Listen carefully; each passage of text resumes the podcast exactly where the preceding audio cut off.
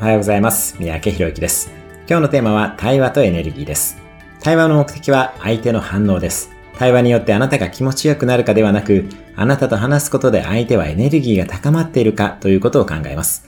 特に職場において、あなたが上司である場合には、部下のエネルギーが高まっているかということであり、子育てならば、子供のエネルギーが高まっているかということになります。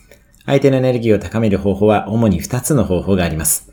一つは、相手そのものからエネルギーを湧き上がらせること。コーチング的なコミュニケーションにより、相手のエネルギーを引き出していきます。そしてもう一つが、あなたそのものがエネルギーの高い存在であるということです。何も松岡修造のようになる必要はなく、あなたが自分のエネルギーをブロックすることなく発揮できている状態を作ります。なので、自分自身の心身の状態がとても大切になります。自分のエネルギーを与え、相手からもエネルギーを引き出すコミュニケーションをしていきましょう。